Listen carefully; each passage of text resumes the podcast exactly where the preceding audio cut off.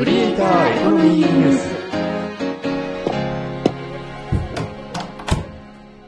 この部屋はネット大好き3人がネットで稼ぐクリエイターやインフルエンサーの話題をやいやい語る部屋である。どうも、かぐわです。あるだよ。明石です。あらら。ん？どうしたの？ノートパソコンの下に隙間ができちゃったのよ。ああ、その部分に入らないんだ。でも、そういう困った時こそもう自作で自分でハンドメイドして埋めてみるってのはどうかな？まあこれくらいなら作ってみますか。5年かけて。かかりすぎかよ。巨匠の映画作品かよ。そう、やっぱりハンドメイドのいいところって自分だけのオリジナルで用途に合ったものを作れるっていうところだと思うんだよね。そう、それで今日はこんなものがあったらいいなという思いをハンドメイド作品にしたところ、もうそれをなりわいにしているハンドメイド作家さんを紹介しようと思う。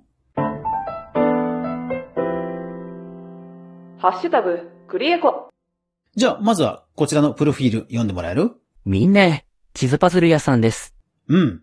もうすごいね、直球だよね。ほんとズバリだわね。日本や世界各地の都道府県などの地図をパズルにしている地図パズル屋さん。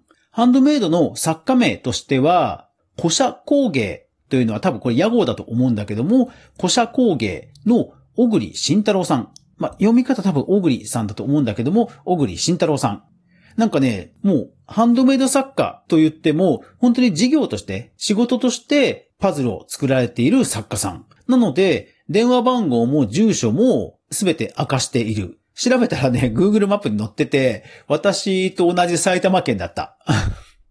なんか何気に埼玉県、前も、あれ？前も誰か紹介したよね。うん。なんか偶然なんだけどさ、見つかるね。親近感、ワックワックぞ。ドラゴンボールのセリフにかけたダジャレです。ボケの解説、やめて。小栗さんの地図パズルなんだけども、いやーすごいんだよ。ちょっとプロフィール引用するね。はじめまして。自分が欲しくて地図のパズルを調べたら誰も作っていなかったので、各都道府県や市町村、海外をパズルにしてみました。なかったら作ろう。もうまさにハンドメイドの、もうルーツだよね。うん。で、作品としては本当にもう直球。ミンネの作品ページを見ると、和歌山県葛城町パズル、琉球王国パズル、埼玉県宮代町パズル、地図キーホルダー5個セット、などなど。本当にまさに、もう本当に地図そのもの。うん。いや、こんなにわかりやすい商品ないよね。ミンネの中では、チーク玩具というカテゴリーで登録されている。みんなではどれくらいの人気なのですか？では、小栗さんのハンドメイド作品の販売形態見ていこう。主な販売プラットフォームはミンネ。ミンネでは現在フォロワー数が3330。そしてレビュー投稿件数が1042件と。せ、千件超え。いやーだからミンネの中でも、まあ、本当に上位層の人気作家さんだと思う。私もね、確かランキングでたまたま見つけて、あ、この人紹介しようって思ったのを覚えてる。それから普段の情報発信としては、えー、Twitter X でやっている。X のフォロワー数は5054。2018年12月から利用していると。ハッシュタグ、クリエコ。それで、すごいのが、ミンネのショップ自体の全体のこう星の数あるじゃん？これがさ、5なんだよね。1042件もあって。それ、すごすぎですね。まさに職人ね。で、実際、直近の作品をずらーっと一覧で見てみると、確かに全部レビュー星5個だらけなんだよね。いや、すごいよね。とても成功に作られていて、ぴったりとハマった時の心地が良いです。思った以上に熊本県でした。小さな実際もしっかりありました。面白い作品をありがとうございます。インテリアとして玄関に飾りました。などなどですね。いやー、もう、どのレビューもね、絶賛なんだよね。だからご本人さんも書いてるんだけど、まあ地元愛がよりこう深まるよね。このパズルは。うん、チーク玩具というところだけにとどまらないよね。こういうハンドメイドがあるんだなと、改めて思うよね。そして、なければ作ろうっていう、本当にその創作活動の源だよね。うん、それをね、こうして継続してお客さんの評価も得ながら継続してしかも事業になってるというところで、小栗さんね、ほんとすごいと思った。で、この作品のすごいところが、あの地図って正解があるじゃないまして、一方で漢字がさ、特殊な漢字もあったりするじゃん。だから、むちゃくちゃ作るの難しいと思うんだよね。正解があるとはいえ。で、ツイッターとかを見てみると、やっぱりね、地図も手書きでパズルに合ったようなちゃんと図面を起こして作ってるんだよね。著作権にも配慮してるのね。パズルにしやすいように起こしつつ、で、まあそれをパソコンに取り込んでる写真なんかもあったので、多分それをパソコンに取り込んで、レーザーカッターかなんかで多分切ると思うんだけど、まあすごいよね、その細かな作業と言ったら。たださ、その、その細かさなんだけど、例えば、北海道札幌市パズル600円だよ。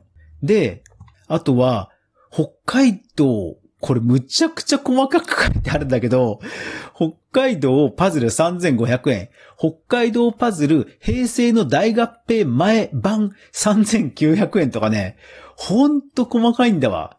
だからね、これ確かにレビューで絶賛するのもわかる。安いもん。どう考えても。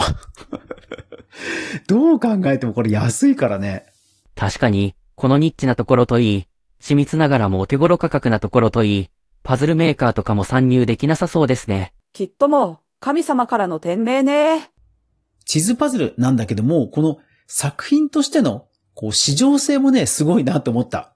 どういうこと？をだってこれ、この細かさと精度を作って1800円って言ったら、確かにね、大手企業は真似できない。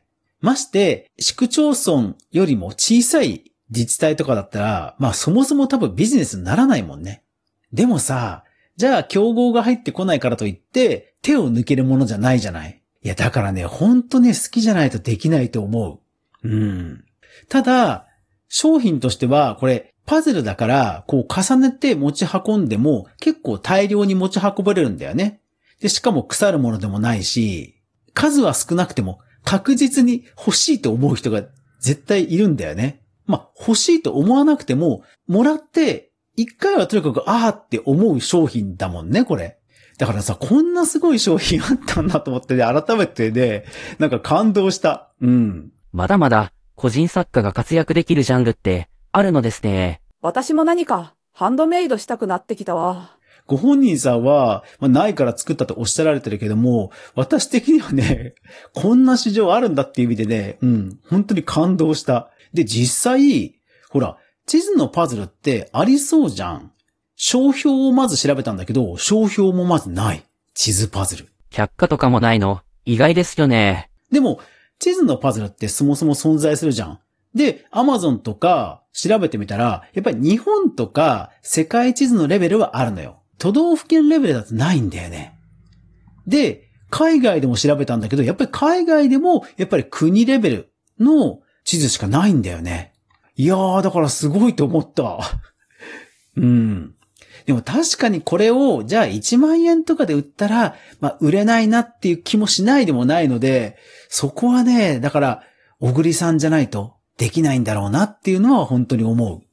いやーでもね、商品としての凄さと、小栗さんの正確さや緻密さや、パズル作りのクオリティや、すべてにおいてね、ちょっと感動した。なので、気になった人は、9月の16、17、18日に、ミンネが公式のハンドメイドマーケットというリアルのイベントを行う。そこに、はい、小栗さん出展するということなので、直接本人からパズルを買ってみてはどうだろうか。おら、ワクワクしてきたぞ。その使い方は正解ですね。クリエイターエコノミーニュース。はい。というわけで、アフタートークです。皆さんは、物との相性ってあります？私、結構物との相性あるんですよ。もともと忘れっぽい性格なので、なんかほら、物をどっかに置きっぱなしとか、なくすってことはないんですけど、あれどこやったっけなっていうのはたまにあるんですよ。ただ、相性がいいものだと、それがほぼほぼ起きないんですよね。で、お店で、ああ、このボールペン素敵だな、書きやすいしいいなと思って気に入って買ったはずなのに、なぜか何回も置き場所を忘れるとか。うん。あとはマグカップとかでも、これ、すごく安定感があって、倒れなさそうだから、じゃあこれにしようと思って買ったものでも、なんかね、全然使わなかったり。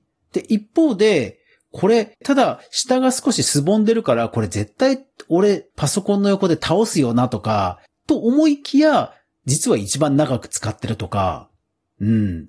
なんかね、これって相性なのかなって思う時あるんだよね。いや、不思議だよね。